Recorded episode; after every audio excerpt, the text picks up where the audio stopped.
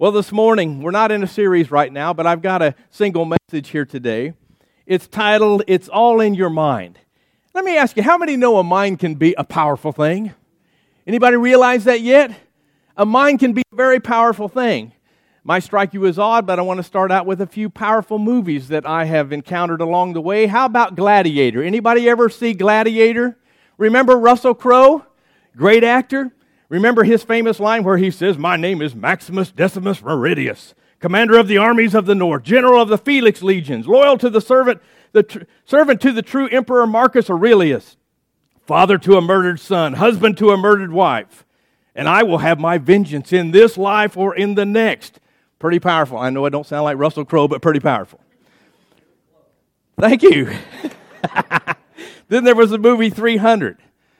A story about a tiny coalition of Spartan fighters who make a heroic stand against the massive Persian Empire, their massive army threatening to enslave them. With unflinching courage, the soldiers battle valiantly and die boldly and nobly for the freedom of Greece. Then there was Braveheart. Anybody remember that movie?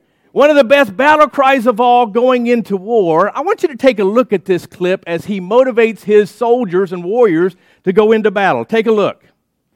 Hallelujah.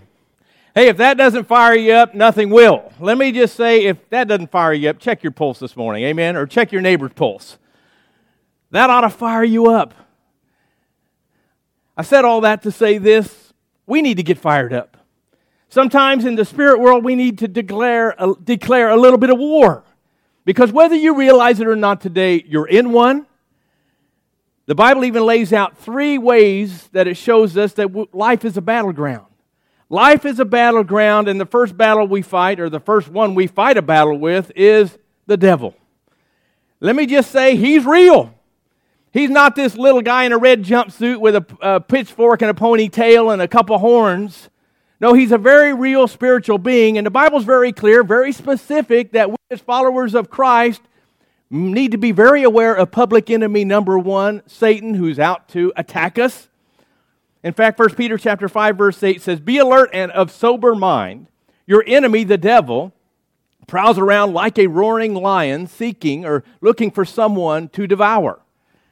Guess what? He's not alone. Guess what? He's got a company with him. He's got a crew with him. He rolls pretty deep. He's got a bunch of fallen angels that we know of as demons, and they're constantly opposing us as Christians. And this guy will use anything and everything in his means to accomplish what the Bible says he came to do, and that's kill, steal, and destroy. And he's pretty good at it. Let me just say that.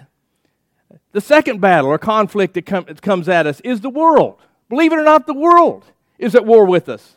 John chapter 15, verse 19, Jesus says this, "If you belong to the world, it would love you as its own. As it is, you do not belong to the world, but I have chosen you out of the world. This is why the world hates you." And when I say the world this morning, I'm not talking about geography. I'm not talking about the oceans or the lands, Illinois or planet Earth. I'm using this the way the Bible uses it. It's a worldview that's hostile toward God. It's a worldview that's hostile toward God's rule, His reign, and His authority. And the Bible says that God was the one that created each and every one of us. Therefore, I would say He's the one that ought to be in charge. Amen? And our attitude or our response to God and what God commands ought to be to bow down before Him and to say, "Thy will be done. You're God and I'm not. I'm just a created being in your image." But we all know this worldview is out there everywhere, maybe more now than ever before, that tries to make us defiantly and stubbornly put ourselves above God. And when you go back far enough, okay, to the beginning, that was the exact same thing that got Satan in trouble. He tried to elevate himself above God. That's how he became Satan. And Adam and Eve choosing not to do the one thing that God told them to do in the Garden of Eden is what got us into this mess of sin in the first place. And you may not like to hear it this morning, but when you make a choice to follow Christ, you invite conflict into your life. Do you realize that? When you make a choice to follow Jesus Christ as Lord and Savior, you invite a battle into your life, conflict into your life. Sometimes people make a decision to turn their life in the right direction, turn over a new leaf, make better decisions.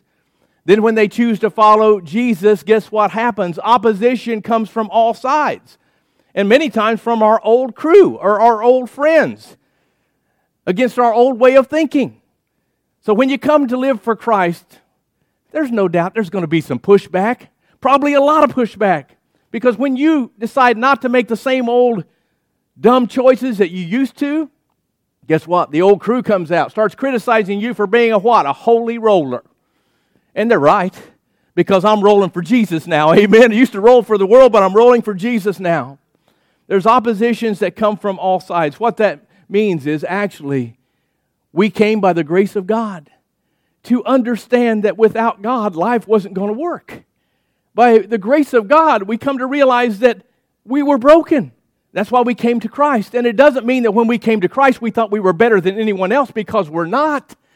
All of a sudden, we had that revelation moment that said, wait a minute, I'm a sinner and I need a Savior. I'm lost and I need to be found. So have you noticed this morning that when you walk and give your life to Christ, the enemy seems like he pulls out both barrels against your life sometimes, comes out with an all-out attack? Well, think about it this way. Everybody knows LeBron James, right? LeBron James is guarded pretty aggressively in the NBA. You know why? Because the opposing team realizes he's a threat. Does the opposing spiritual team think you're a threat or not? We ought to be a threat to Satan and his minions. And he's going to do everything that he can to make sure you don't walk in God's peace, make sure you don't walk in God's plan, make sure you don't realize that God truly has a purpose for your life. He's going to do everything he can to keep that under wraps. The third area of attack is our fleshly nature. Listen to what it says in Galatians 5:17. For the flesh, the what? For the flesh desires what is contrary to the spirit, and the spirit what is contrary to the flesh. They are in conflict or at war with each other, so that you are not to do whatever you want. All that is saying is there's an old nature living on the inside of all of us that used to lead us and guide us before we gave our lives to Christ, when we used to do everything that we wanted to do. We've all been there. But then the day when you gave your life to Christ, and the Bible says what happens? You had a new birth. You were born again. You became a new creation. God put a new spirit, a new heart within you, made you into a new person. So now that you've got the new you, if you've accepted Christ, you've got the new you. You can listen to God, you can do what God says, but guess what? The problem is we've still got the old us. We've still got a part of that old human nature living on the inside that wars against the Spirit of God living on the inside. I believe 100% that there's a devil. I believe 100% that he's our enemy. And I believe that this world brings opposition, brings resistance into our lives and against our lives every day. And how do I know that? From personal experience. And you probably do too. Every day there's a battle going on, raging against us. But I think honestly, if I'd get honest with myself, and I'd like you to get honest with yourself this morning, I would have to say in the bigger picture, I'm my own worst enemy. I am my own worst enemy, and I don't believe I'm alone in the house today, because we have this built-in self-sabotaging mechanism in our life. I don't know if you've heard about this story, but in the fall of 2018, the art world, really the whole world, was shocked by an elaborate prank by the street artist named Banksy, who had masterminded the sale of one of his most popular paintings, The Girl with a Balloon, and the auction house in London had it hanging on their wall, getting ready to be auctioned off, with this beautiful, elaborate, gold-plated, huge frame around it. And while the people were sipping their champagne and nibbling on their caviar, the painting went up for auction. Someone anonymously gave the highest bid. In American money, it was $1.4 million before the gavel slammed down and said sold. But at precisely that moment, Banksy had arranged for a button to be pressed, which activated a shredder, like a paper shredder, in the bottom of that elaborate frame that he had built, that caused this canvas to be pulled down into the shredder to shred this masterpiece right before this shocked British audience. And it looked a little something like this. This actually happened. Take a look at this video. Kind of appalling, right? Kind of hard to believe that that actually took place. But did you notice in the last moment, the security guards trying to take the painting quickly away? Why did they need security there in the first place? To protect the paintings from the people, right? But no one once thought to protect the painting from the painting. Amen? Think about that. No one ever thought that could ever happen. Do you realize that we're kind of like that painting sometimes? I think we're masters of getting in our own way sometimes. And it doesn't matter how long you've been serving God, sometimes we are our own worst enemy. But you know, we're in good company. The Apostle Paul at times was his own worst enemy. The Apostle Paul, who wrote 2/3 of the New Testament, even as a Christ follower, planting churches all over his part of the world, preaching and evangelizing all over his part of the world, said this in Romans 7, verse 15. I do not understand what I do. For what I want to do, I do not do. But what I hate, this is what I do. What he is actually saying is the stuff that I want to do, that I have a desire to do, that's not the stuff that I do, but the stuff that I hate. And remember, this is the Apostle Paul. The stuff that I hate, that's the stuff I'm constantly doing. You know what I believe that whole thing is? That's us shredding ourselves.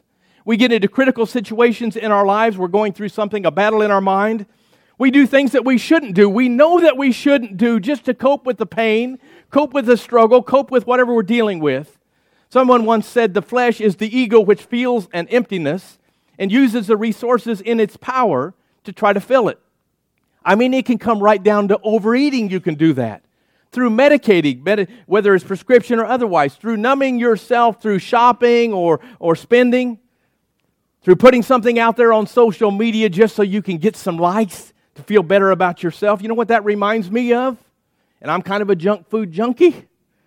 But it reminds me of all those empty carbs that we shove into our mouths that only bring temporary satisfaction for a few minutes, but then leave you feeling bloated, leave you feeling sick, leave you feeling lousy.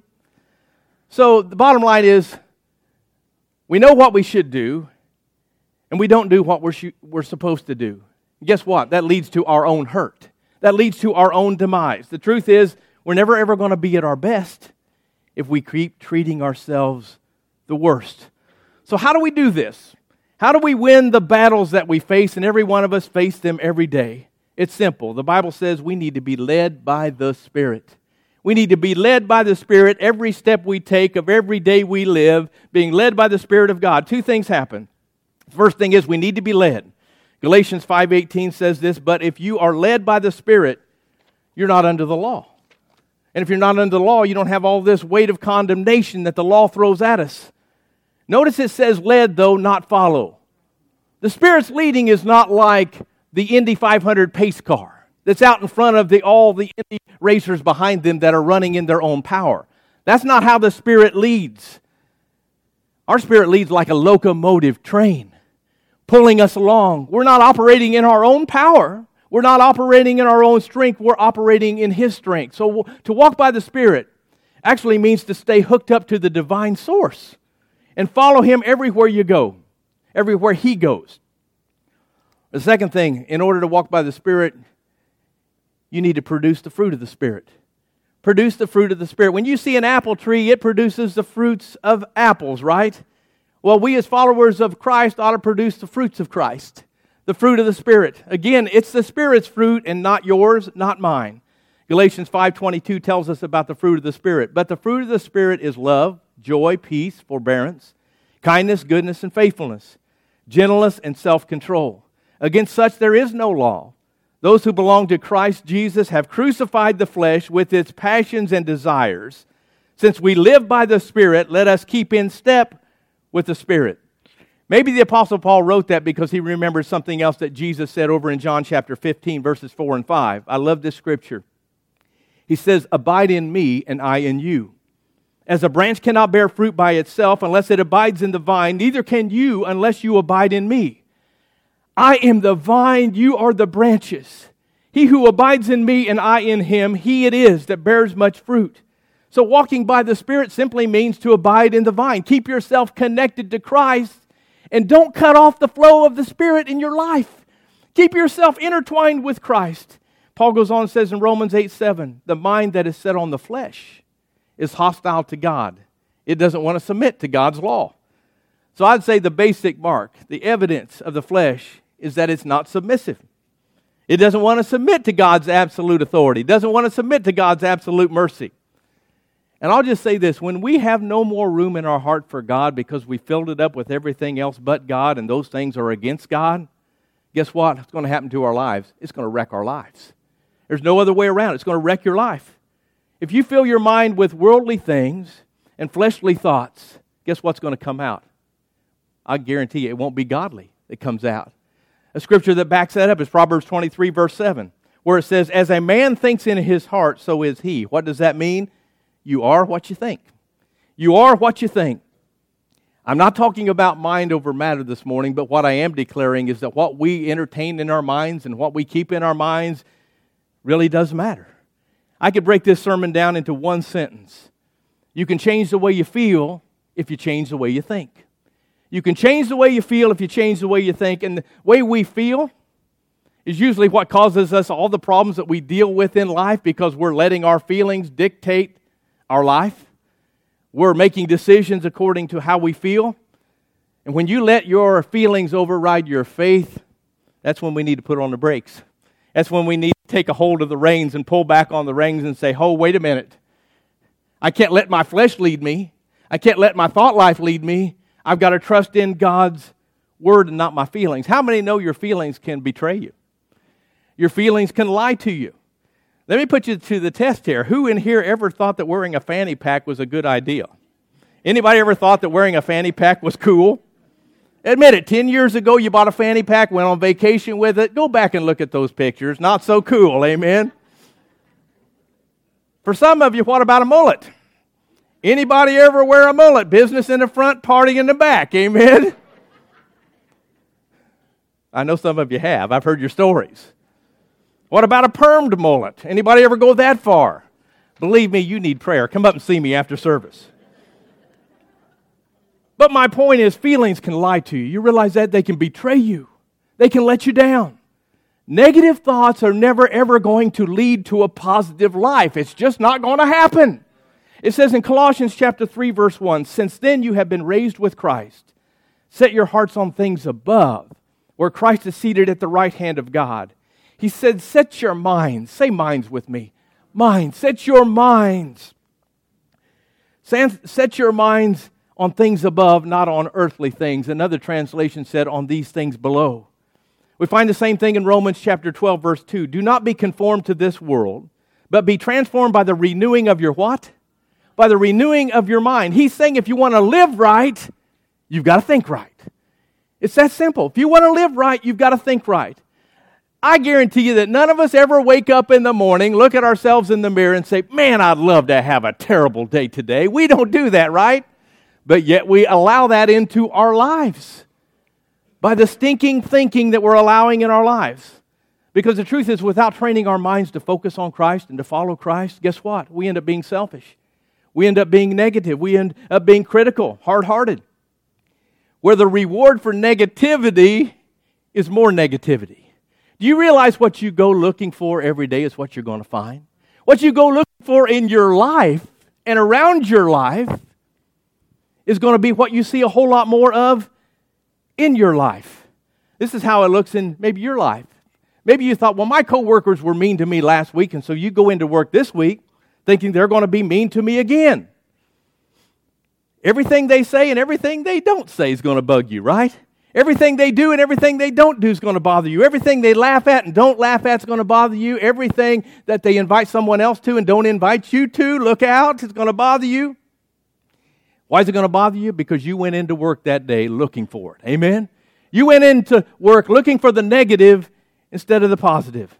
And I'm not talking about positive thinking as a replacement for God, but I am talking about positive thinking as a response to God. You know, when you think of all that God has done in your life, our attitude ought to be, God, wow, you're an amazing God. You've been so good to me. I'm going to be positive. But when you break it down, you can't worship and worry at the same time. You realize that? You cannot worship and worry at the same time. You can't be accidentally negative and intentionally positive at the same time because one's going in that direction, one's going on that direction. So what am I saying? Back to my point. There's a war going on. There's a battle going on in our minds.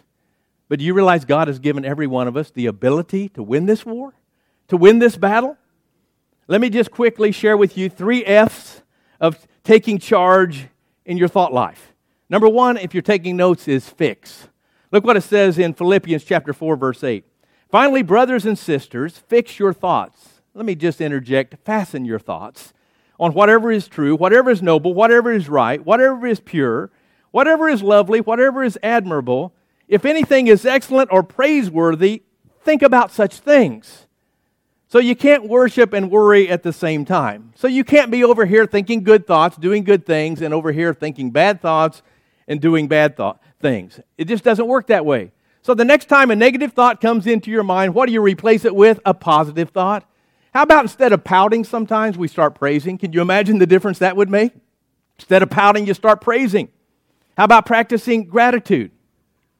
How about if we'd practice a little bit of thankfulness for what God has done? That'd be the cure for the grumbling in our lives, amen, that tries to sneak into our lives every day. The Bible says we're not to let our minds wander all over the place. That paraphrases that scripture, but we're not to let our minds wander all over the place. We're to take command of it, take charge of it, replace the negative thoughts with the positive thoughts. The second thing in taking charge of your thought life is using a filter. Let me ask you this. Would you eat out of a garbage can that was not only filled with garbage, but filled with maggots, filled with poison? No, that would be suicide. In the same way, if you want to take control of your thought life, you need to filter out some garbage out of your mind. You need to filter out some things out of your life. The third thing, feed. Let me ask you, what are you feeding your mind today? What are you feeding your life on an everyday basis? How many know in the physical, the natural world, it matters what we feed our physical bodies? Many diseases we have today come from poor diets, cancer, heart disease, just feeling all out lousy come from an improper diet. We know that the physical things we eat affect our body and sometimes can hurt our body. But I'll say this, it's not good enough to just stop eating the bad. If you just stop eating the bad, you're going to starve, right? You got to start eating something. So why not start eating the good that'll give you life and life more abundantly, amen? Start feeding on the good because it's garbage in, garbage out, good in, good out. You know, there are a lot of sources out there in books, movies that promote a healthy thought life. But the greatest source of a good thought life is God's Word. Amen? Put God in, I guarantee you're going to get God out in your life. You put God into your mind, it's going to come out in your words, your speech, it's going to come out in your actions, your reactions, it's going to come out in every part of your life. Some of you are sitting here probably thinking, well, I've been this way too long. I can't change, and I don't think God would ever want to forgive me if He could. Maybe you're thinking, I'm bitter. I'm still bitter over something that happened a long time ago. Maybe it's because I haven't forgiven myself of whatever it might be. Let me go back to the Banksy story again. My favorite thing about some of the news stories about this Banksy thing was that experts actually estimated that even though this whole elaborate plan of Banksy was to actually kind of point out his hatred of commercialism. He thought art ought to be viewed for its beauty and not for the money part of it. But they actually estimated that now that painting is worth much more than $1.4 million because of the circumstances that surrounded that painting. And they said that the painting was just one piece of art. The actual art was the whole stunt that day. I've got a point to this. I would say that is true for you and I today. The reason that anyone would pay an excessive amount of money, upwards beyond $1.4 billion, for a torn, tattered, shredded canvas is that they see that canvas as more than just that canvas. They see that canvas as more than just the only aspect of that painting that they purchased. Do you realize the same thing happened with us and God? Think about your life, your tattered canvas of things, your failures, your mistakes, things that you've done that you wish you hadn't done. Let me just say today, God wasn't surprised at any of that. He knew it was all going to happen. And you might say it was a setup because in that setup, He provided an opportunity to show you and me His love, to show you and me just how valuable we really were. And guess what price He paid? A whole lot more than $1.4 million plus. He gave it all. He gave everything He had for you in me. So this morning, my message is give Him your tattered ruins of your life. Give Him your broken life. Give Him your mistakes. Give Him your sins. And let Him love you. Let Him forgive you. Let Him give you a new life. And a life that He says is abundantly. It's going to take you from this life to that life. And that's forever. This morning, all he's waiting for us to do is bring the tattered ruins of our life, the mistakes, the regrets, the failures in our lives, and watch him turn it into a beautiful masterpiece. Watch him turn it into a glorious portrait of his plan, his beautiful plan for your life. My life has been all about that. He took a broken life, and I know yours has too. He's taken broken lives. And if the resurrection means anything, it means that Jesus can take a broken life and make something beautiful out of it. Isn't that an awesome God? Isn't that an amazing God where he can take a broken life, a failed life that doesn't deserve 1 ounce of grace? And he said, I'm going to love you enough to stretch my arms out. I'm going to love you enough to lay down my life. I'm going to love you enough to let them drive spikes through my hands, spikes through my feet, shove a spear in my side, put a crown of thorns on my head. I'm going to love you. I'm going to love you with my life. My question is, will you love him with your life? Will you love him with the love of your heart? God created you to know him. Do you know that? God created you to love him. And I have times in my life where I've said a long time ago, I love you, Lord. I make you Lord and Savior of my life. But so many days in my life, I don't live like it. So many days of my life, I'm going that direction when God says to go this direction. So if I know I'm doing it, I know we're all doing it. All I'm saying is I believe God, through this message, is trying to get a hold of the attention of our heart to say we need to focus. We need to focus on him and let him make a masterpiece out of our ruins. Amen? Our masterpiece, a masterpiece out of the shattered brokenness of our lives. God can do beautiful things with broken people. Could you stand to your feet this morning? If you receive that, just give me an amen. Amen. Could you bow your hearts in prayer? Father, we thank you for this opportunity to celebrate how tattered, shredded ruins in your hands are such a part of a bigger picture, a more beautiful painting and a masterpiece, bigger than we can ever even imagine. Lord, help us to think about the cross where you died for us. You gave your son for us. He was willing to be shredded for us, to pay for our sins. He loves us so deeply we can't even begin to understand. And today will you receive him into your heart, because he promises he'll make you brand new. He'll forgive you. He'll clean the slate. He'll give you a new hope of heaven. And he'll give you the power to not only live victoriously in heaven one day, but to live victoriously here on this earth. If you're sensing him here this morning, I do. I know God is in this place. The Bible says he clearly stands at the door of your heart and he's knocking. But you have to choose to open that door. If you're here and you sense him knocking, I encourage you, just open that door. Invite him to come on in. Maybe you've been fighting him for a long time. Just say, Jesus, I want you to come in, be Lord and Savior of my life.